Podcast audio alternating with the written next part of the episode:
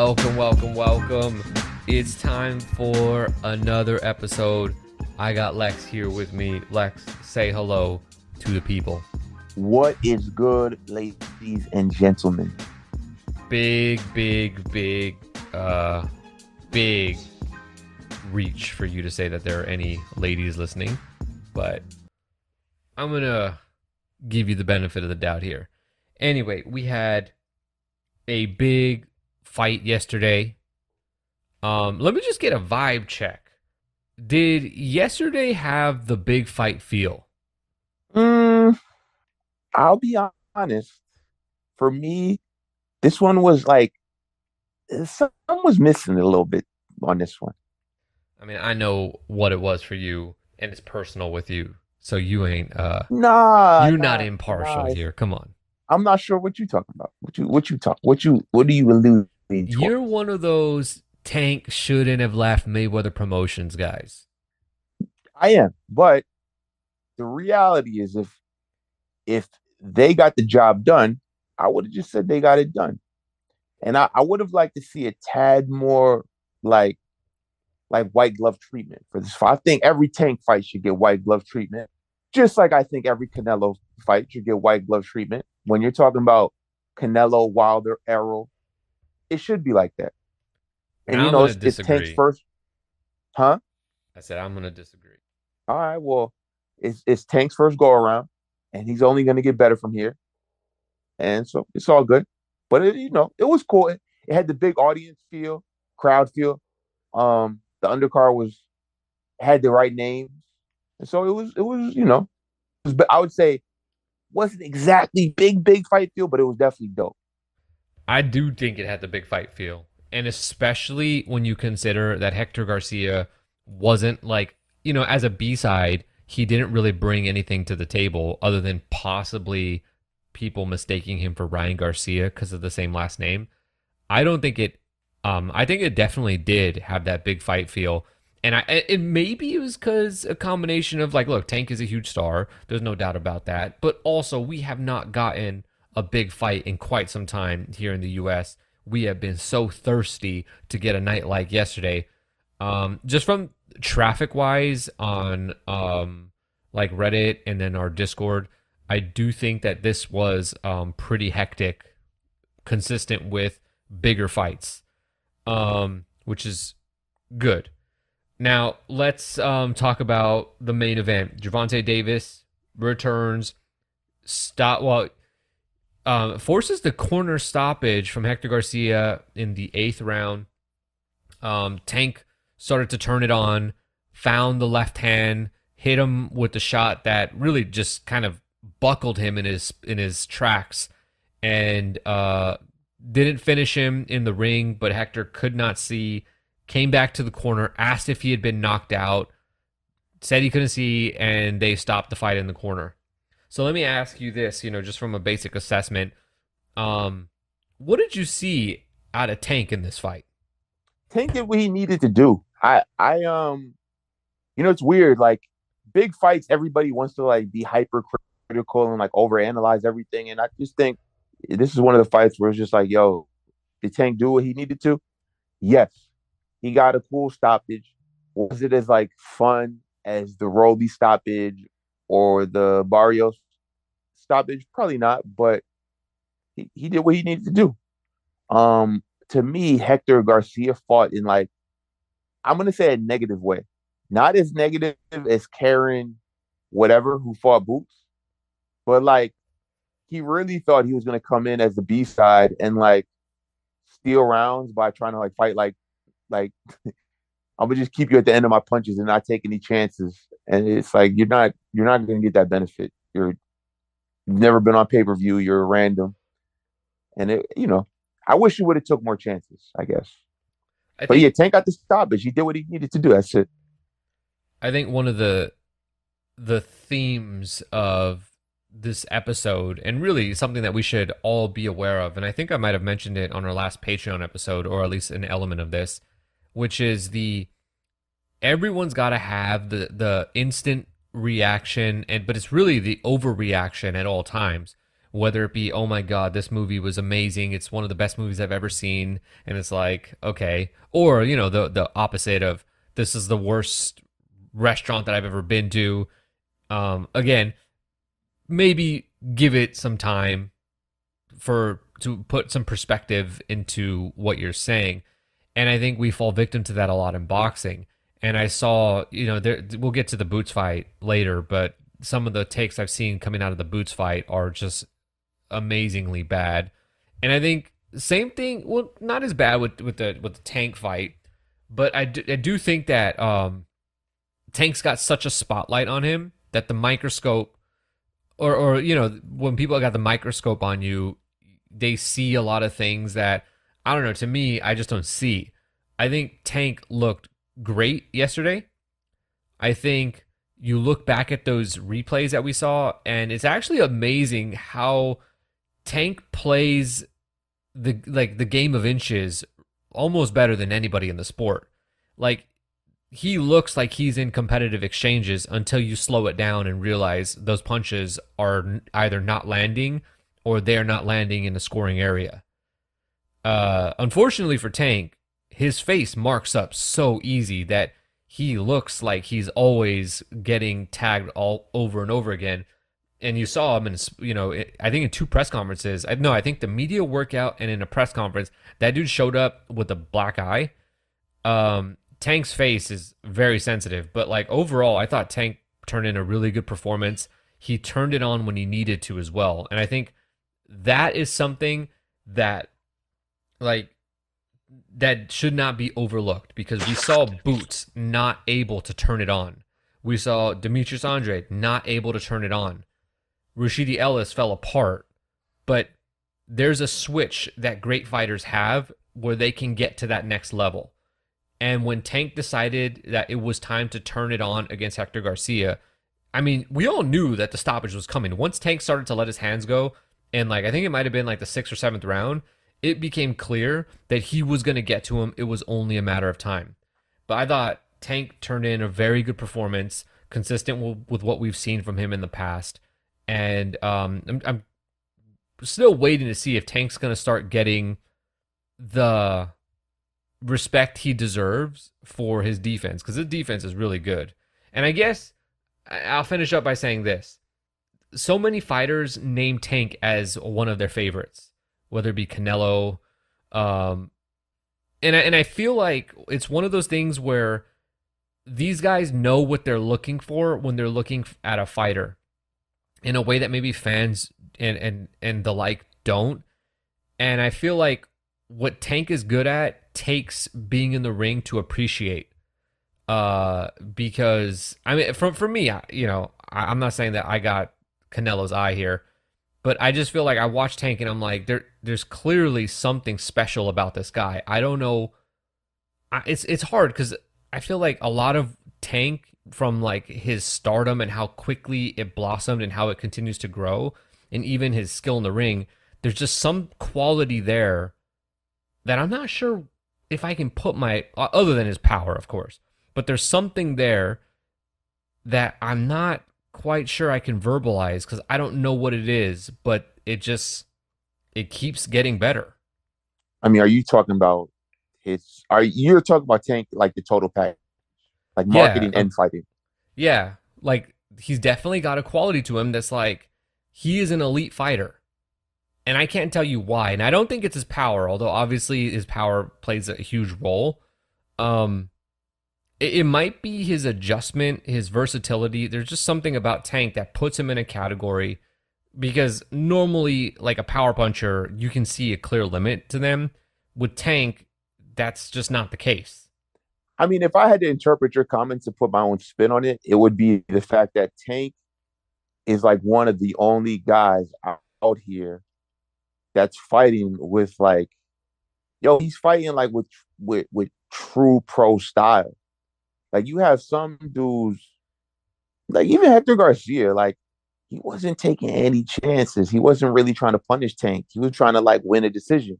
And not that he's even has the skill set to be a big punisher, but it's like like Rolly was taking chances against Tank. He tried to like really put it together. Um I just Tank want to is say in there. I don't like the Rolly comparison. And the reason why is because Rolly's style does is not like th- no one deserves to have their style compared with Rolly. Okay, um, Rolly was in there like doing a video game uh attempt at beating Tank. Like that was not that did not resemble like anyone else in the top forty in the lightweight division. Yeah, Rolly's in his own say category. that, but a lot of people had Rolly like winning the fight at the stoppage. I'm not saying like I did, but there are people who did. Yeah, well, those Um, people don't know what they're watching. the point is, Tank can stay in the pocket, be defensively responsible, throw vicious like knockout punches, and it looks like it's not like wild. And that's it's hard to do on the professional at the professional top level. It's not easy to do. You know, it might be like we're going to look back in five years and realize that this was, and just call this the tank style. It might be. Um, because he seems to do a lot of things his own way. You even watch him in the corner. He's doing stuff like the way he approaches fights, the way he actually behaves during the fights is like something we've never seen before.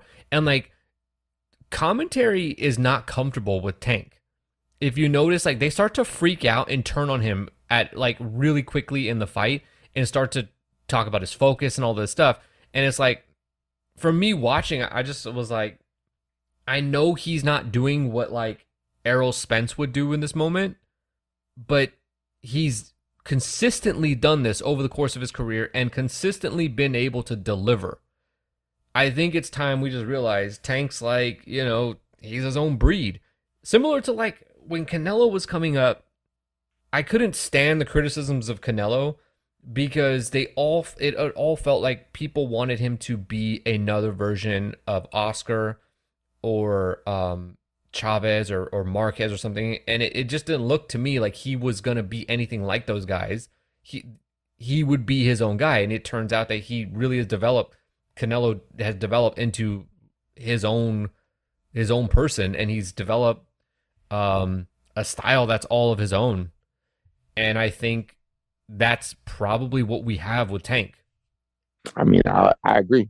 but it's it's it's it's what I find interesting, right? Is like, so we come off the Floyd Mayweather era, and like the the, the opportunity for like the next guy to emerge is like it's open. Like there's going to be chances for whoever if you if you win some fights, market yourself well, whatever, whatever. And it's just like wild how we went from like the biggest cash dude being a big like slickster. And now it seems like the big cash guys are all like punishers. uh, yeah. I wonder. I wonder if social media, so much of like m- our media consumption is through social media, and what's most effective on social media is short clips. I wonder if it now the only way you're really going to be able to pop is if you're able to have the highlight reel for social media, which means that, you know, you can be, you can turn in a masterclass over 12 rounds, but if you don't got a knockdown or you don't got like, I mean, literal, looks like time has slowed down around you, reflexes, if you don't got those, if you don't got something in that realm, then you're just going to be a guy who boxing fans appreciate but can't pop outside of that. And Tank has got that. Um, he, he's gone outside of that. I guess the one guy who doesn't have it and is a star is Errol Spence. Yeah. Um, I think at the end of the day, as long as you're like marketable persona, you have a chance to, to be up there. I, I just want to say that, like, you brought up Floyd. I think one of the big talking points of like 2015 when Floyd retired after Berto was like who was next.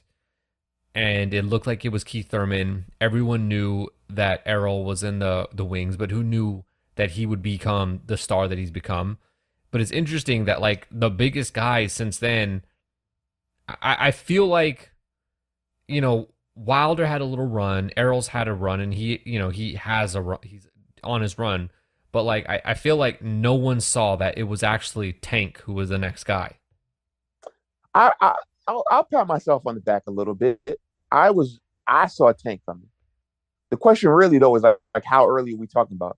Because I remember having debates with you and Tom, and I was telling y'all that Tank versus uh Tevin Farmer's bitch ass would would pop a nice little number, and you were like, "No way, it, shouldn't be on pay per view." I'm like, "You're wild! Like that'll sell in the streets."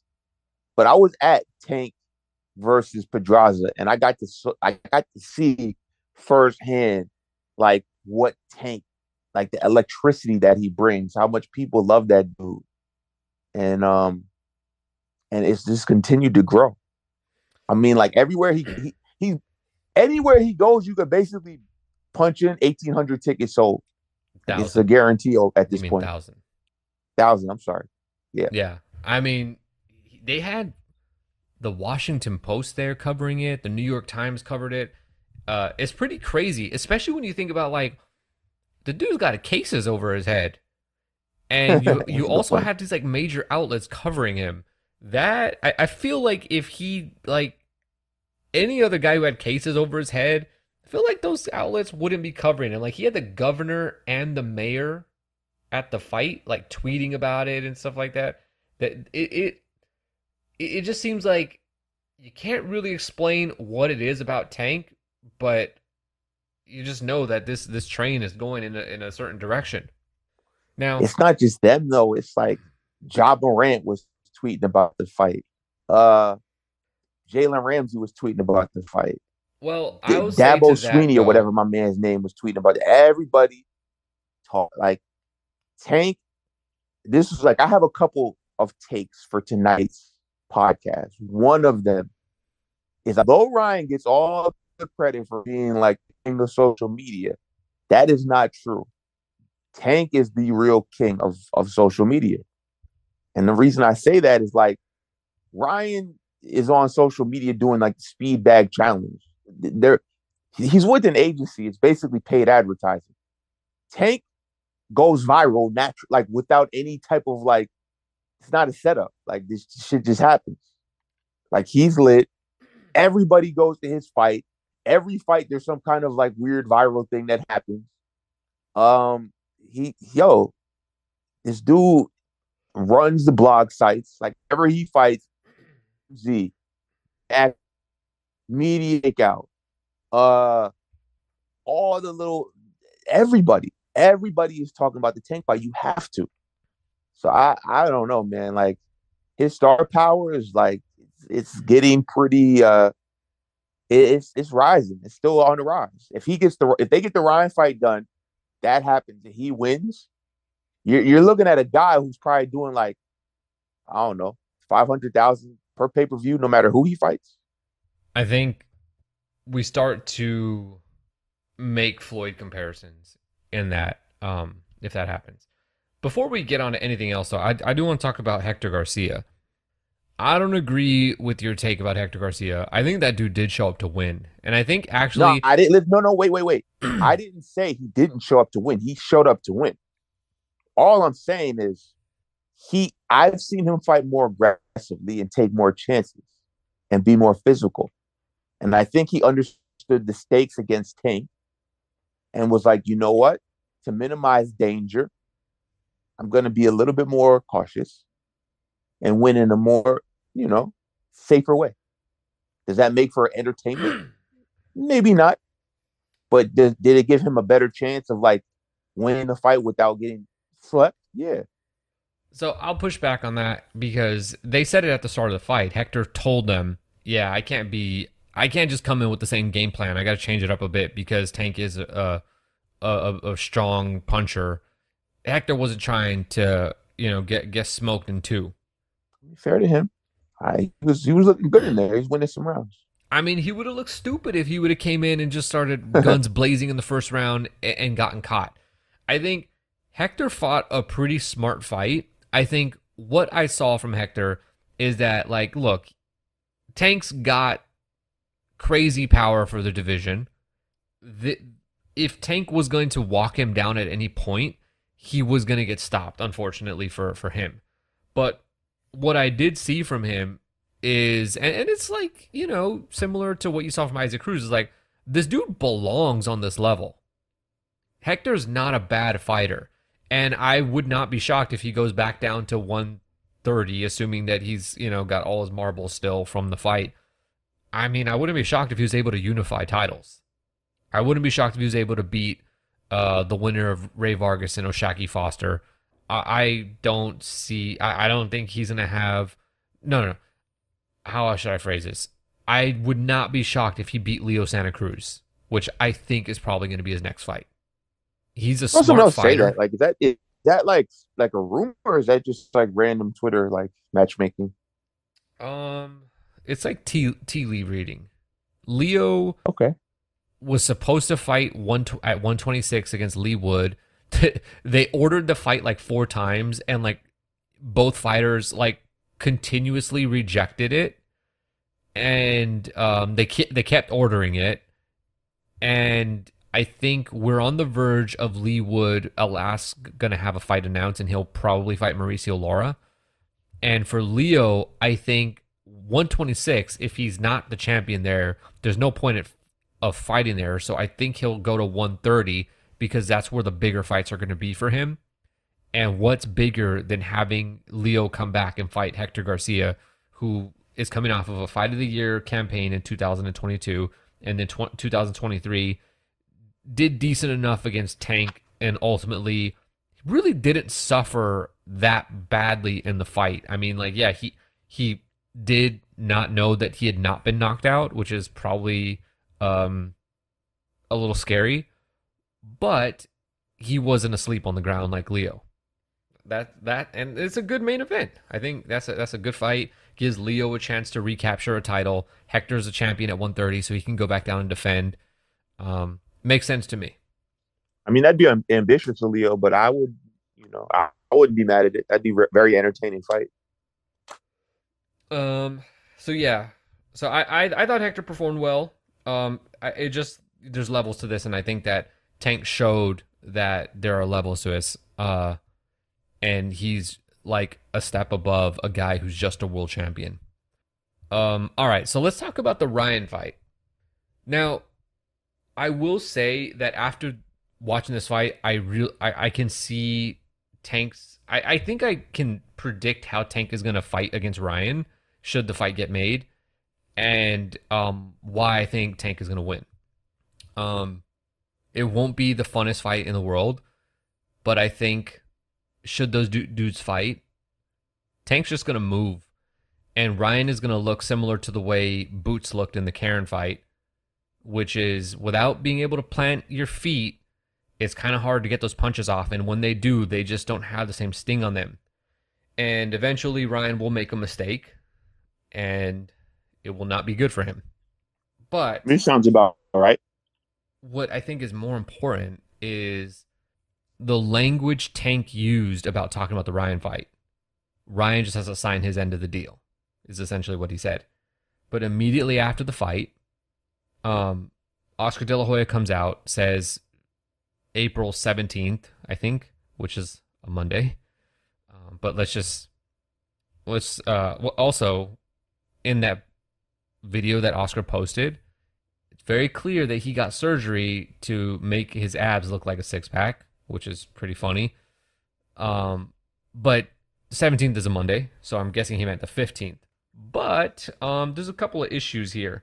And because a lot of people are related to Golden Boy and DAZN tweeted about this, it leads me to believe that we are about to have um, some Spence Crawford situation go down with this fight. The reason why I say this is because we know that Errol Spence is going to fight in April. So you're not going to do two pay per views in, in one month. Probably not. Um, and it makes more sense for Tank and Ryan to fight in May. Canelo is most likely not going to fight in the US in May. I could be wrong, but I wouldn't be shocked if he fought John Ryder in the UK or he fights Bivol rematch in the Middle East. So why wouldn't this fight take place in May? it makes all the sense in the world. Except if you're on Ryan's side, why would you start making it very clear that you have a date in mind when you've never signed a contract? I think we're about to see some games being played about potentially moving the date, and they may say, well, we can't wait one more month. And all of a sudden, it all falls apart. That is I my think it'd be fear of how this is going to play out. Huh? That's my fear of how this is going to play out. I mean, I think it's very possible. I don't trust Golden Boy and I don't trust DAZN. I think it would be very stupid of them to play that game because, you know, like, in my opinion, now is a really good time to make this fight. Like, boxing needs a super fight. Um, I think this fight easily does a million pay per view buys, and um, I think Ryan can afford to lose the fight and not like lose much steam. And if he wins, DAZN has like the star that they've been waiting for. Well, Because like I don't think like Canelo, like uh, he didn't give them the boost they needed, and maybe Ryan can't give them the boost they need, but at least like you know they'll have another star. Well, if I'm Golden Boy, I say I don't really care that much about DAZN here because they've only given like I, I, I think that they've given them a really cheap deal. You know, we saw Golden Boy didn't do a lot of cards last year. It looks like they're not really rolling in the cash when it comes to um, being able to shell out for opponents. And so, you know, I'm I'm more looking at how do we make more money here. And you're absolutely right. But I actually think win or lose, Ryan becomes a, a much bigger star. He becomes far more viable as a pay per view attraction, win or lose. Because when you got a guy like Tank, you, you always need a B side who's going to be able to benefit off of the people who don't like Tank. Like Manny and Floyd worked perfectly together because the pe- you know people who like Floyd didn't like Manny, and people who didn't like Manny uh, or, or like Manny didn't like Floyd. It just it works well when you when you can play like um you know that A versus B uh fight out, I guess. And so for Golden Boy, it's like it makes it's a no-brainer to make this fight because you're going to get a pay-per-view star either way. You you either going to hit the lottery or you're just going to have a pretty steady attraction. I don't think that there's any way that Ryan doesn't benefit from fighting Tank, win or lose. um, but I do think that like I don't know, maybe they want to draw it out for some reason. Maybe this is some way of owning Ryan or or PBC or something. I don't know. But for the the good thing though is that Ryan totally wants to fight. He believes he can win and he's the one pushing for this on his side. And everyone over there, apart from Ryan, is dragging their feet on making this happen. Obviously, Ryan is not a lawyer, he's not a manager, so he can't really work through the details. Because if it was up to him, he'd just sign a fucking contract and let them sue him at some point to to prevent either prevent him or or punish him for going off and doing the fight. And so that's the, what we have to rely on here in terms of like, you know, is there any saving grace? Well, Ryan wants to fight, and it's up to Golden Boy to either make him happy and do what they need to do to make the fight um, go through, or they can piss Ryan off and see him in court. Because ultimately, I think if the fight doesn't happen in May, then Golden Boy will be taken to court by Ryan. I think is what's probably going to happen, Hmm. That'd be funny. which would not be good for Golden Boy to lose. You know, their two biggest stars that they've had in the last five years in Canelo and and Ryan at this point, both walking due to legal issues. Yeah, it'd be a terrible look. Yeah, I mean, I'm i mean, really to be honest, like to it might spe- it, might spell the end of a Golden Boy low key, but Mm, I mean, like, how do you pivot? You lose can, the fucking Ryan. Like, what do they have left? Like, Vergil. Vergil's a decent Vergil. seller, but like the question, actually, I'll counter you with this. I don't think it would because boxing companies are like notoriously difficult to put down. Don King's still out here doing shows. He's doing a show this month. Unless you're affiliated with Daniel Kinahan, RIP MT- MTK. people, Bellum. Not yet, but soon. Watch that space. Um, but yeah, I, I, I definitely think Ryan is going to push for the fight, and I'm optimistic that it'll happen. But I just the way they came out last night with the messaging about the date just gave me like Crawford has agreed to all terms of the fight vibes, where that was just setting the table and setting up somebody to blame for when everything turns out it's not what it was originally. Um so what do you think it's to do for pay-per-view buys um uh, Tank versus uh, Hector because that crowd 19,000 deep was uh pretty pretty damn good for a market in DC that does not get a lot of pro fights. It'll do like 3 and change. I think um I noticed a little, little bit more buzz for this tank fight in terms of just like commercial interest, I guess. Like a lot of my people were hitting me up like, "Yo, you gonna order this fight? I'm gonna order it or order it." And these are people who don't really watch too much boxing. So I mean, I don't think it'll be high, but it'll be higher than like whatever Tank's usual is. Like I assume he usually does like two, two something, and so maybe you just do the three something. Yeah, I think so too. I think we're likely going to see Tank do the best pay per view number he's done to date, um, which which means that we're going to be pushing over three. I think that's going to be fairly safe here.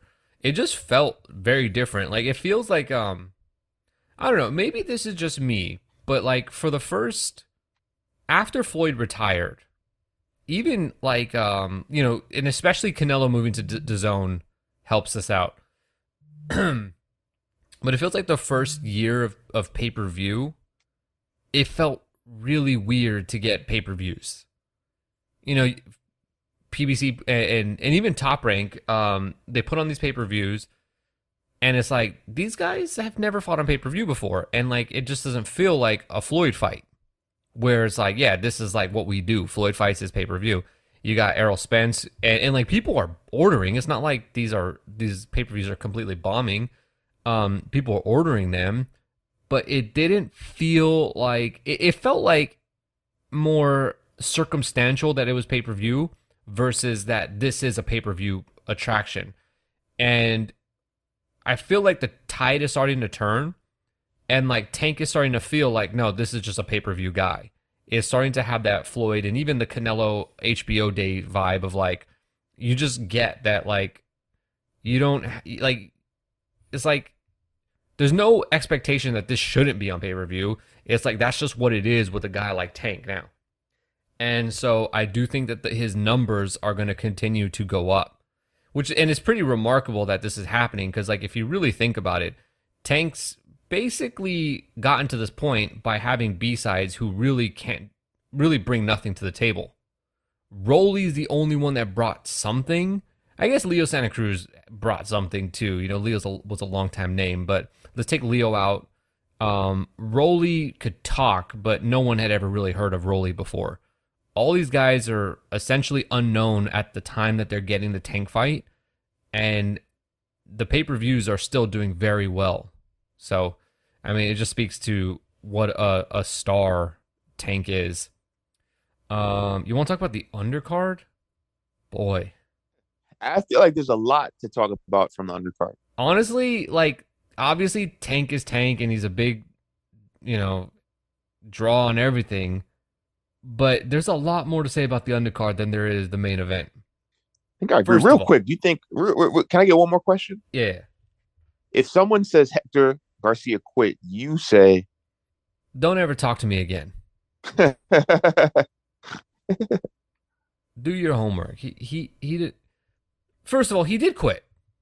But for you to bring that up as a talking point lets me know that you don't really understand what was going on. The dude didn't know if he had gotten knocked out. Now, people may not know this because, like, the Spanish translator didn't translate it. He asked, Did I get knocked out? Then he said, I can't see. And if you look at how that round finished, that looked pretty consistent with he can't see if he had gone out there, he yeah, for anyone going... who didn't get a chance to see it, the referee had to help him to his corner, and not because he was like on shaky legs, but he just walked the wrong way. Yeah, he he he, he was He didn't know where he was walking. But Hector didn't quit in in like the you know he doesn't want to fight anymore, like he's a coward way, like is how most people are saying it. This ain't a question of Hector's heart. This is the decision that if he didn't make, someone else should have made for him. The dude can't see, not good. And especially against a guy like Tank, like Tank wasn't about to go in there and jab for the next six rounds. He was going to put a hurting on him.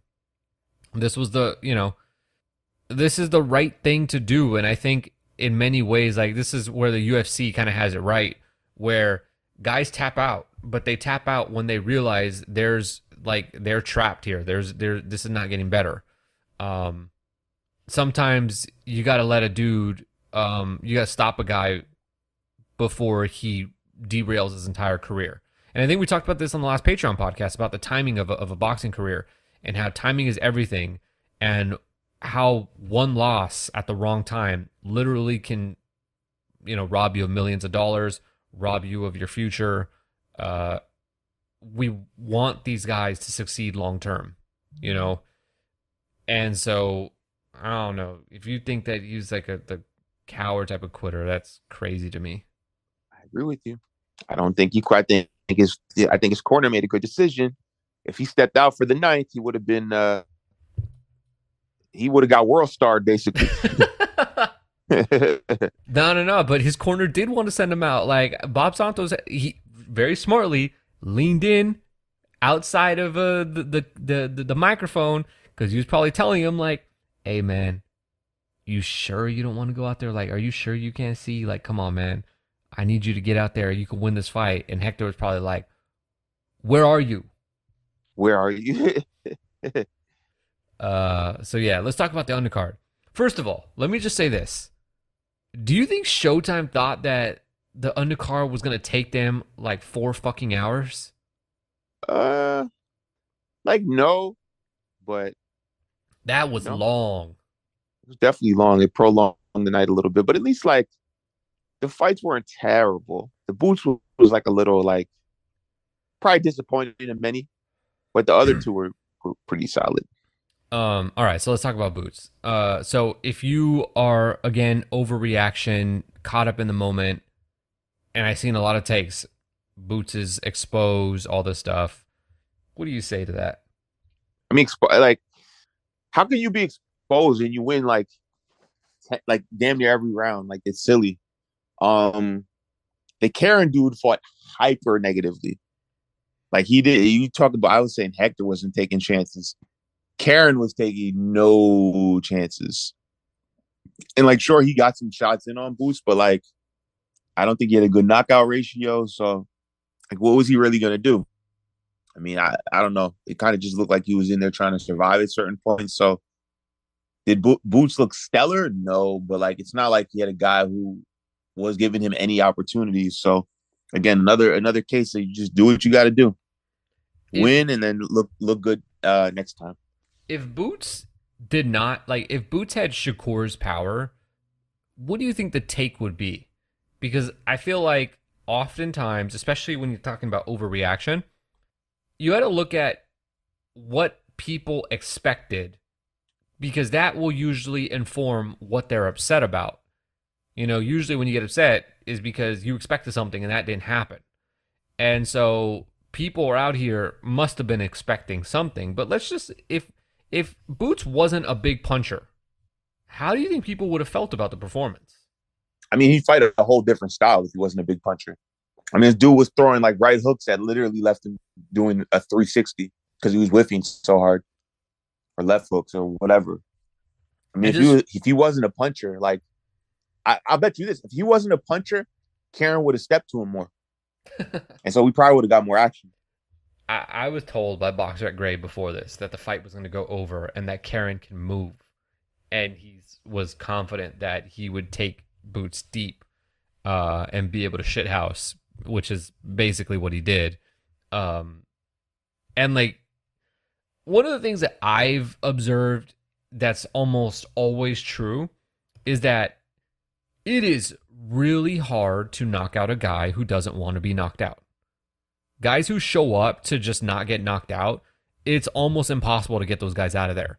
Usually, you just got to take a decision win. Um, Paul Butler and Inoue, that was a, a really good example recently of a guy who, Inoue is a dude who, if you step to him in the first round, he's got enough power to put you out. And Butler was like, yeah, but I just won't let you. And he literally didn't let him. Inoue is a pound for pound guy. This is not a pros- a 23 year old prospect like Boots. That's a, a fully cooked product there. And it took him what 11 rounds to get to Paul Butler. Like dudes who come to to just survive, uh, it, it's hard to put those guys out. And and that's literally Karen's entire style is like you're not going to get to me. And so I saw one take that was really funny, which was like, does Karen have the best movement and defense in the welterweight division? And I was like, uh, I mean, sure, but what good is that if you lose every round of a fight? Like, okay, you made the guy miss, but you also landed nothing of consequence. Like, good job, you've lost the fight with your good defense. But I mean, yeah, you got the guy. The only thing he did, I guess, that was like noteworthy was like the punch, the few punches he was landing on boots sporadically, which is like I guess it's like something to talk about, but it didn't help him win rounds. I mean, I I didn't even I didn't even like those punches didn't register to me as issues for Boots. Like he was throwing. I also think Boots understood that this guy had nothing. He wasn't gonna be able to like even if he landed, it, nothing was really gonna come back at him. Because if that was the case, Boots would have stopped walking him down, and he would have tried, um, you know, to really just catch him at, as like to counter him. That's not what happened. He was forcing it, and um, the guy was throwing from really weird angles at weird times, like as he he was like circling away after Boots had missed a jab or something. He would just kind of wing a shot. Those were not shots coming from traditional angles that anybody expects. So I, I wasn't shocked that those punches were landing. I also think Boots is a guy that is trying to make something happen and is going to create the openings. And it's just really a matter of can you take the punches when they start to land. And uh, Karen was just like, well, they just won't land. I won't let you. I, I will not be in range for you. Yeah, I mean, I don't, I don't disagree. Um, I'm just thinking, like, I, I think I saw Ron Katz, right? That's he's he works at PBC, right? Yeah, he's, he's, I think he's their matchmaker. Yeah, he someone. Oh, man, I think it may have been Jake Donovan who was like, "If you said that you had boots going the distance, you're a liar. Show me the receipts." And Ron Katz put like the hand up emoji, and like, I I you know I don't know much about Ron Katz. I like how he tweets, but I I sense that like he knew the deal. Like him and Boxer Gray were like the only two people in on this secret that uh Karen was just gonna like like would you say shithouse the whole fight? Yeah. I think they knew. Um yeah, it's uh yeah, it, it I, I just feel like it was gonna be really hard for um for Boots to really do anything um in this fight. Especially because like, oh, my bad, you got it. I was gonna say I don't I don't know if Boots has ever had to face anybody that was able to get away from him. And so I think that this was definitely a big learning experience for him. Yeah, I think it like yo, how old is Boots? Like 24 still? He's like 23 or 24, yeah. He's 23 or 24. He had a tough fight, like whatever. Like, like he's he's due to like not look good. Like he like no no fighter looks good in every single fight unless you're like a beneficiary of like top ranked matchmaking where they just give you guys that are like gonna lay down essentially. Um, you know, Boots had like a he just didn't look as magical as he normally does. Does this mean that like he does what like just all of a sudden like Errol Spence stops him in three or something like that, and Crawford stops him in three? Nah, like whatever you thought before should be the case now. It's just he had a he had an off night. Most great, great fighters have had them. I think.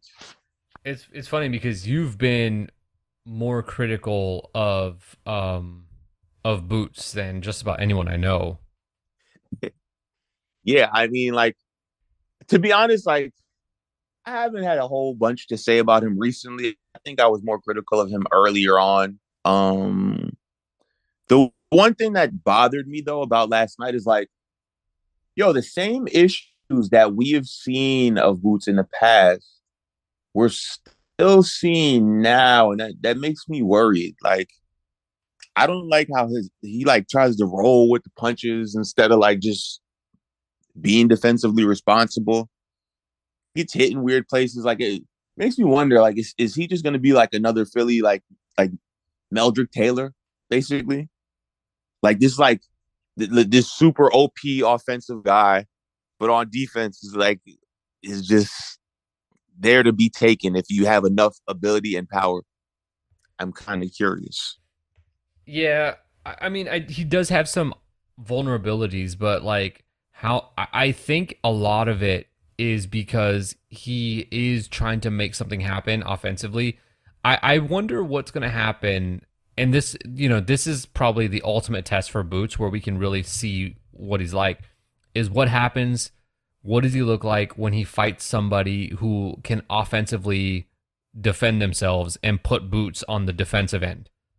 because we had even in this fight, Karen landed some shots, but like Boots was never had to go on defense. What happens then? That will tell us a lot about um, whether or not those issues that he's having with his defense are like legitimate issues, or that's just a guy who's like doesn't care. Um, he's just trying to knock a dude out, and he's taking those risks in order to make something happen.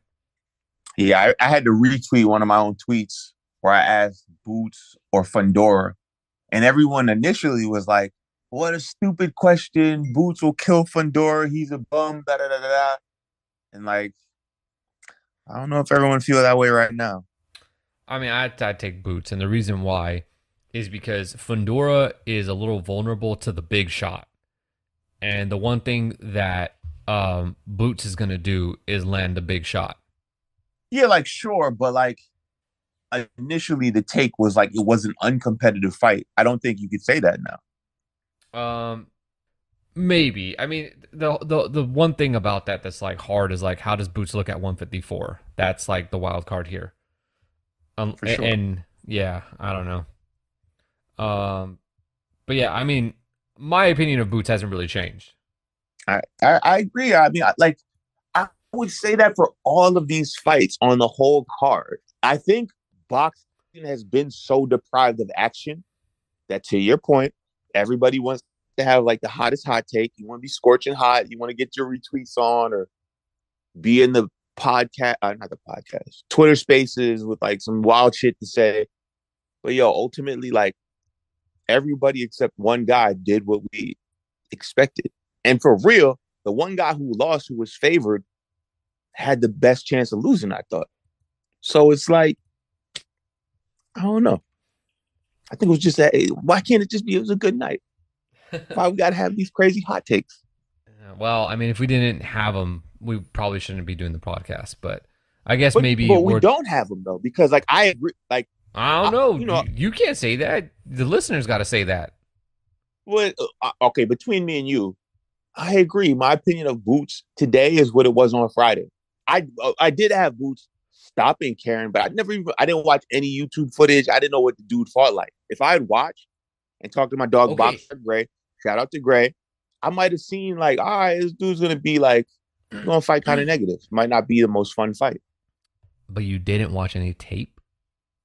I didn't because I was just so... like because I just listen, I just wanted to cruise into Saturday, watch the YouTube undercard, watch the pay-per-view, have a fun night. But that's kind of the issue because people come out here without the proper tape study and think that they they're Stephen A. Smith.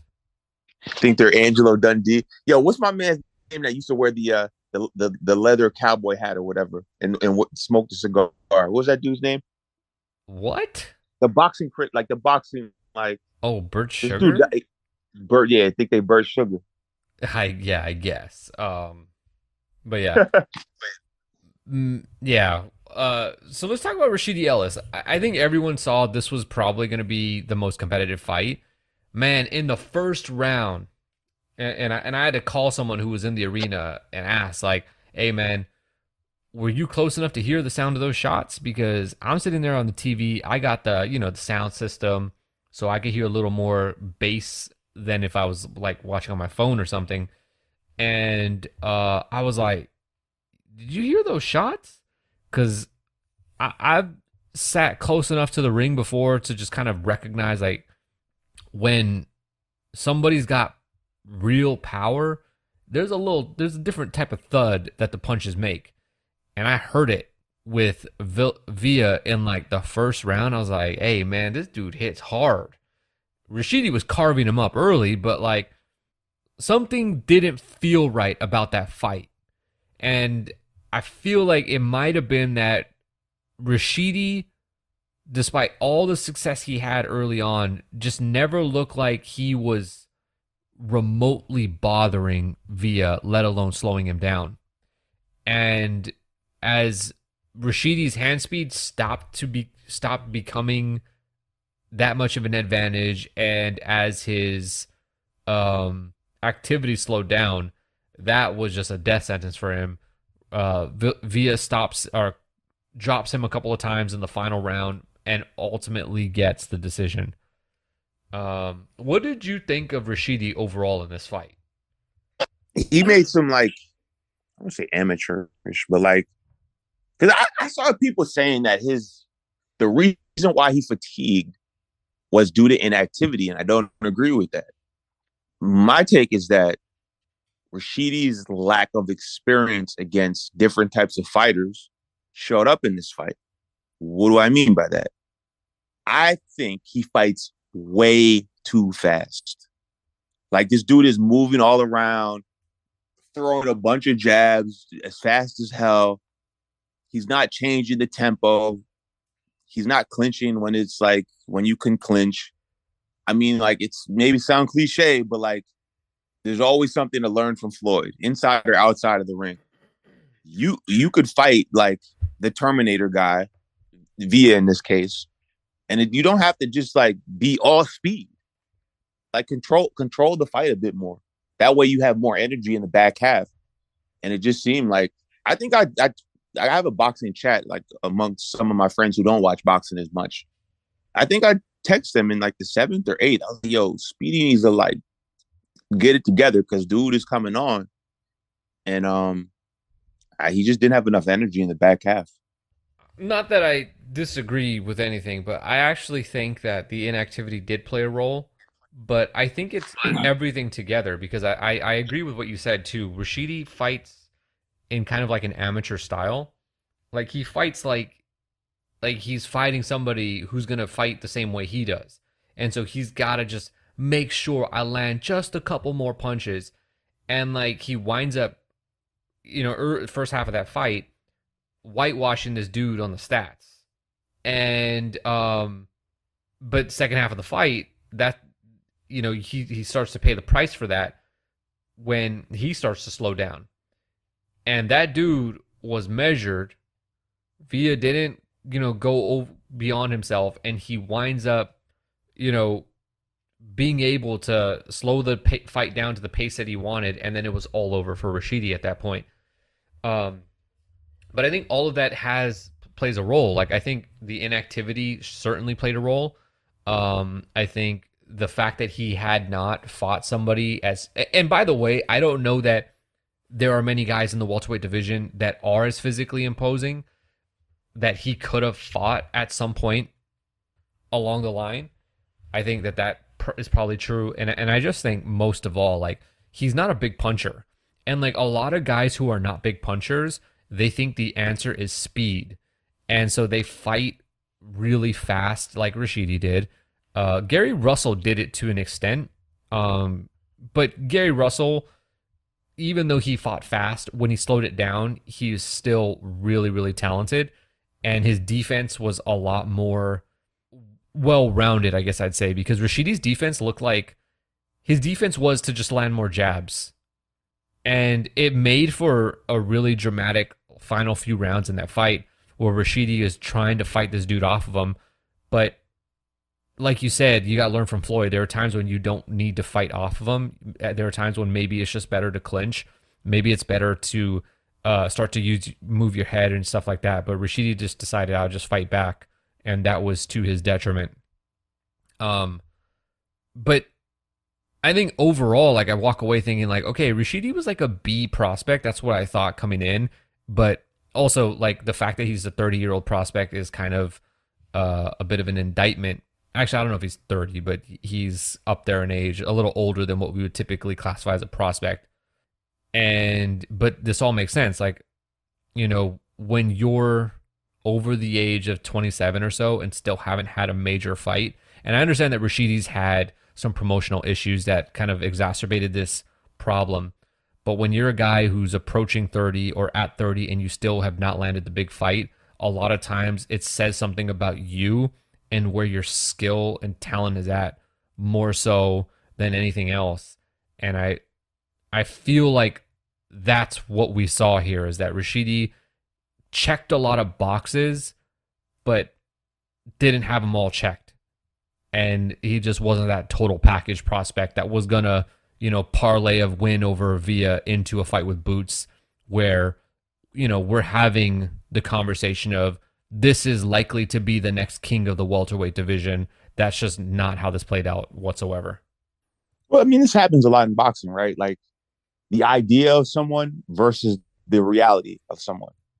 And the idea of Rashidi was like this like explosive punching, young, hungry, dynamic fighter. Uh, did we lose you? Can you hear me? Yeah. You got me? That was so weird. I could hear you the whole time. But um I was saying matchmaking is so important. You could have a guy that looks so good, but they have all these these flaws that you don't see. I mean, it's not like the, the NBA is not three games a week for one team. You, one or two fights a year, and like it's unfortunate because like I wanted to, I wanted to see Rashidi progress to like Ugas or, or Boots or whoever, but he just he has stuff he has to learn. Honestly, like he like he has enough talent that he should have beat uh Villa without the knockdowns, ten to two. But because you know he's a little inexperienced, maybe needs some more uh, frequency with his fights. He had to learn the hard way. And I and truth be told, I hope they get the rematch in.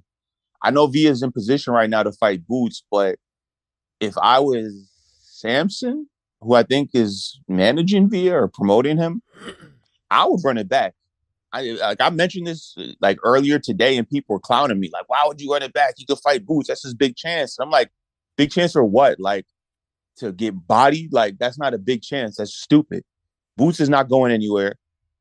Beating Rashidi again is a nice check. It's a more winnable fight and it keeps you in the same place that you're at. Why would you not just get that money instead of just getting a check to get bodied versus boots? Like I don't that doesn't really make sense to me.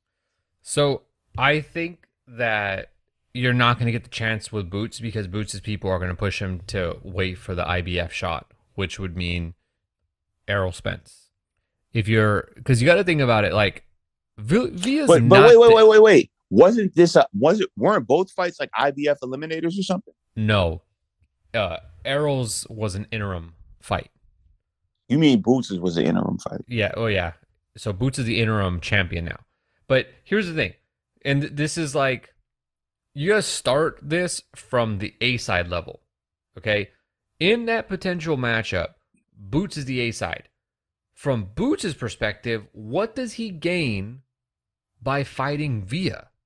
Boots does not take that fight. That is a step back for him. The only way he takes that fight is if Errol, like, they cannot force the IBF uh, title fight. That's the only way. And even then, if you're Boots, wouldn't it make more sense to try to get somebody with a name as a headliner than than Villa? Does Villa versus Boots headline a card? I don't know. Probably. But I think Boots is more likely going to look at this and say, we want Errol. And so for Villa, the most logical thing that he's probably going to do is rematch Rashidi. You know, I I agree. Obviously, I mean that that's I think it makes the most sense. I mean, I don't know where Boots goes really next, because like people probably want to see him against like. Actually, no, no, no, no. Cody Crowley or Mean Machine would be good, good next fights for Boots. Um, That's another fight where why would Boots take it? He can fight Errol. Unless the IBF says But Errol's not like Errol is not fighting Boots. It's not even mm-hmm. worth like any conversation. Like I don't even like seeing people d- debate it for real. I don't It's like, know, wait- but it's it, at this point for for Boots, I think it's he's gonna have to fight whoever the IBF tells him to fight. And so if they tell him he has to fight Cody Crowley, then he'll fight Cody Crowley or or Roiman Villa. But I don't think I think it's more likely that he's gonna wait a while and see how Errol's situation plays out. Bef- and, and and in the meantime, I think Villa just winds up fighting Rashidi again. I mean, you could run that fight back, you know, five months from now. I agree. Um, Boots won't I'm know gonna- what he's doing five months from now, probably. I'm gonna pull up the boxing scene rankings because I want to see who's ranked in the IBF at welterweight.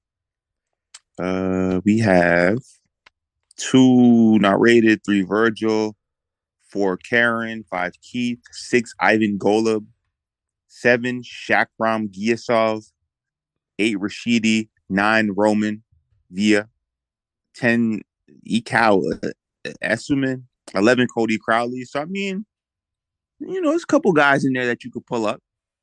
Um, but yeah, whatever. Run that back. Do do- do Part two. Throw it on a decent little card. Throw it on Charlo versus uh uh Tszyu. Let it open up. Let it open up that card. What? Uh, all right. So Demetrius Andrade opens the card up against Demond Nicol- Nicholson. Um, scored a knockdown. Actually, there were a couple of knockdowns that weren't scored in the fight. One for each guy, I think it was. But um, Andre did score a legit knockdown as well. What did you make of the return and uh, reintroduction on Showtime for Demetrius Andrade? There's another one. Everyone had these scorching hot takes. Boots. I mean, I'm sorry. Boo Boo didn't look good. Boo Boo this, Boo Boo that. I'm like, yo, listen. The guy's really awkward. He fights in a very weird style. He's just a very weird person in general. Everything he does is unorthodox in and outside of the ring. I mean, I thought he looked how he normally looked. He looked all right. Um, first fight is 68, right? I think so. Yeah. I think it is. So I mean, you know, you gotta let this guy get his feet wet in the division. Um, fought a pretty ru- durable guy who said he came into the fight fully healthy for the first time in a while. So again, he did what he needed to do. He got the W. I mean, the stoppage would have been nice. He didn't get it. That's fine. He's not really like a big power puncher.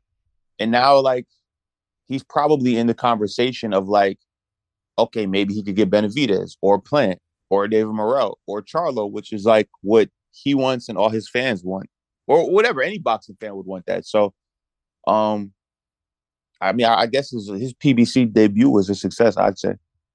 I think so. One, you're absolutely right on like the crazy takes afterwards.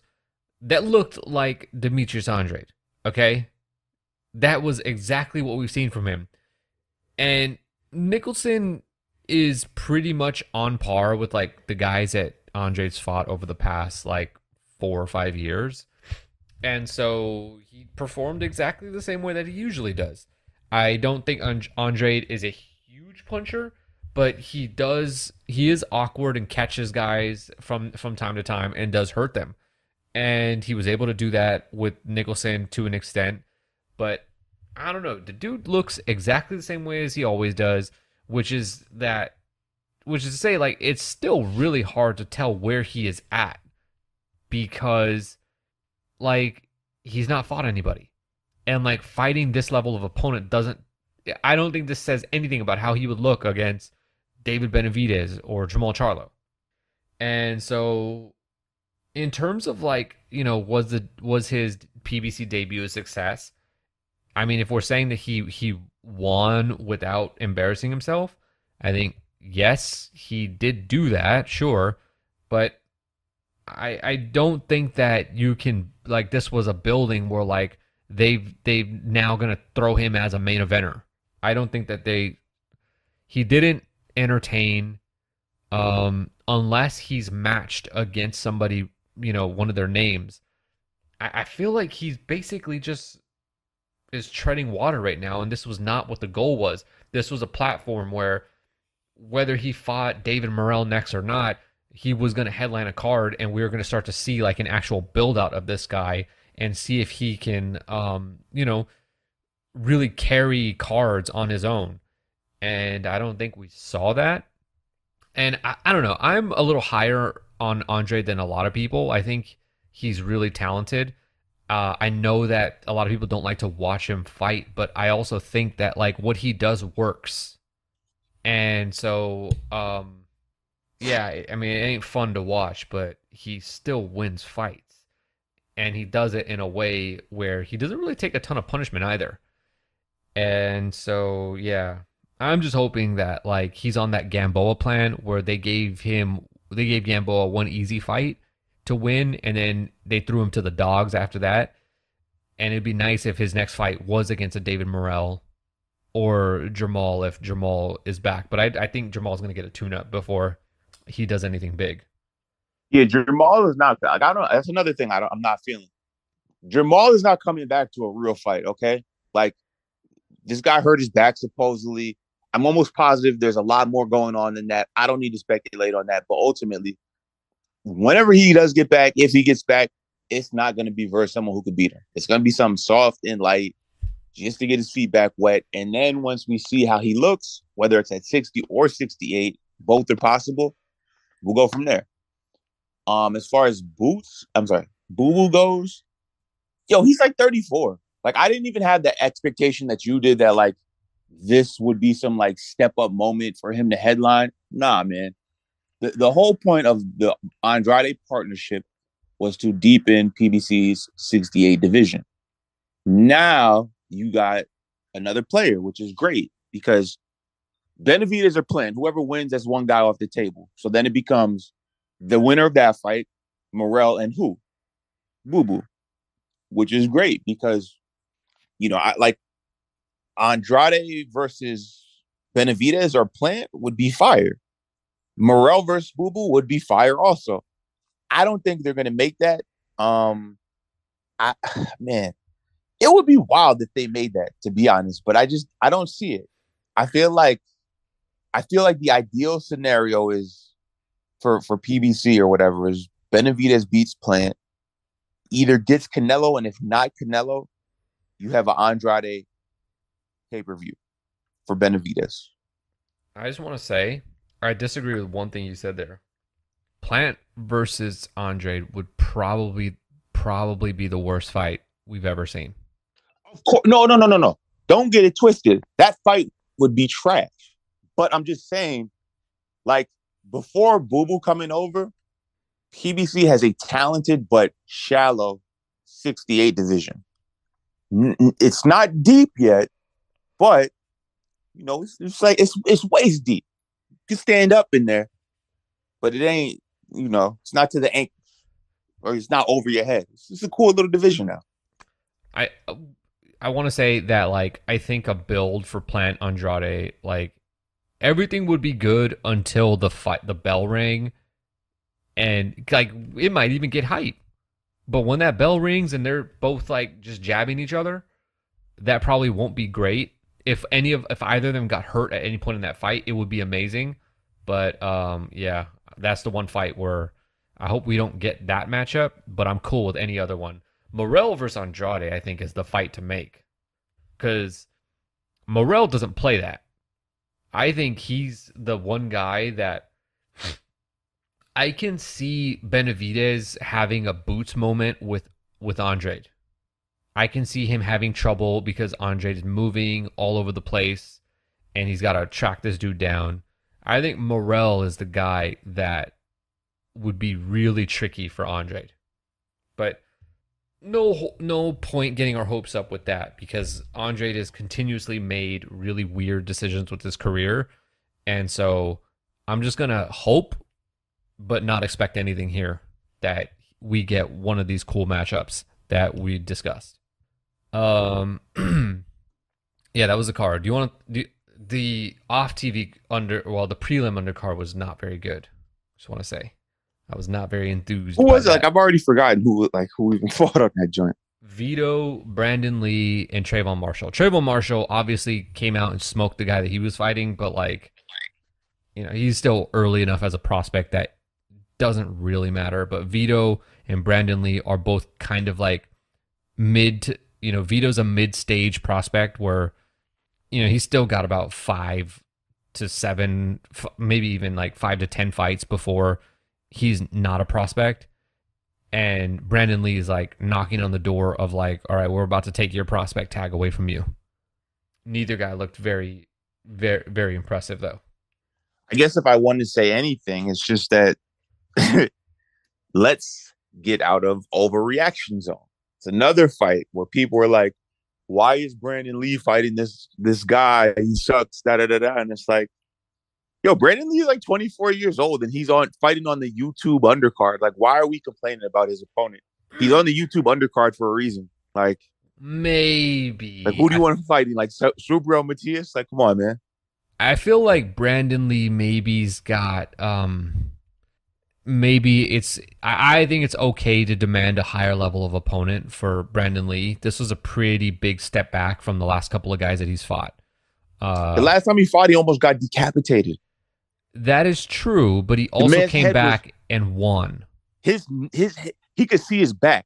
That's what happened in his last fight. He he went back to the corner and asked his dad, "Did I get knocked out?" Literally, like that was crazy. Uh, so yeah. Um, all right, that's that. And then uh, just thinking about news articles or news pieces from this week. The only real significant one that I can recall that we're actually going to talk about is um Vergil Ortiz. Oh my god, Vergil Ortiz and Eimantas Stanionis. Um, it was announced that sources said that the fight was going to take place, and then like literally two days later, sources said the fight was not taking place because uh, Eimantas Stanionis has revealed that he had a ruptured appendix and had to have surgery. So that puts him out of the ring for a month or two. And the crazy thing is that Vergil's team has come out and said this is bullshit and we're not going to wait. Yeah, so I saw Rich Meridian or whatever talking crazy as usual. What, what, uh, what, like, what's his deal? What's his angle? I I don't know. That's the thing. I usually have a good read. I, I wouldn't say a good read. I have a read on everything. Now, whether it's good or not, you know that I don't know. Maybe, maybe not. But um, I usually have a read, at least a theory on everything, but I really can't come up with anything that really makes a lot of sense for why they're not happy with Stanionis having a. Also, dude, he had an actual ruptured appendix. He posts on on his social media a picture of him in the hospital.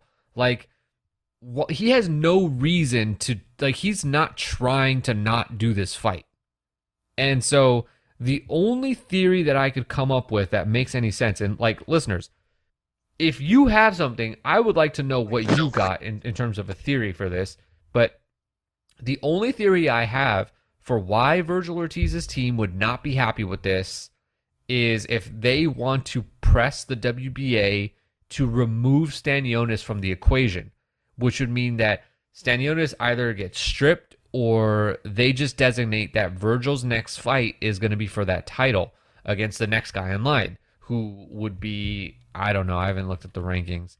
I'll look. Um, wait, I think I still have the, the window well, it's the WBA, so you don't have it open because you looked at the W. Uh, no, if you if you type up boxing scene rankings on Google or whatever, they have like each each sanctioning body like uh, categorized by weight. So are you sure that that's not like old? I, I don't know how up to date it is. I mean, that's I'll be honest about that. so, Stanionis... so uh, real quick though, real quick, you said WBA right? Mm-hmm. So it's Vergil one, Boots two, Keith three, Conor right, Benn old. four. Huh? That's old.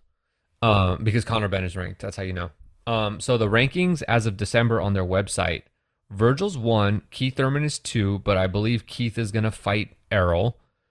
Three is Radzhab Butaev, who just fought Stanionis for the title. Four is Yordenis Ugas. Five is Shakhram Giyasov. So that's the top five.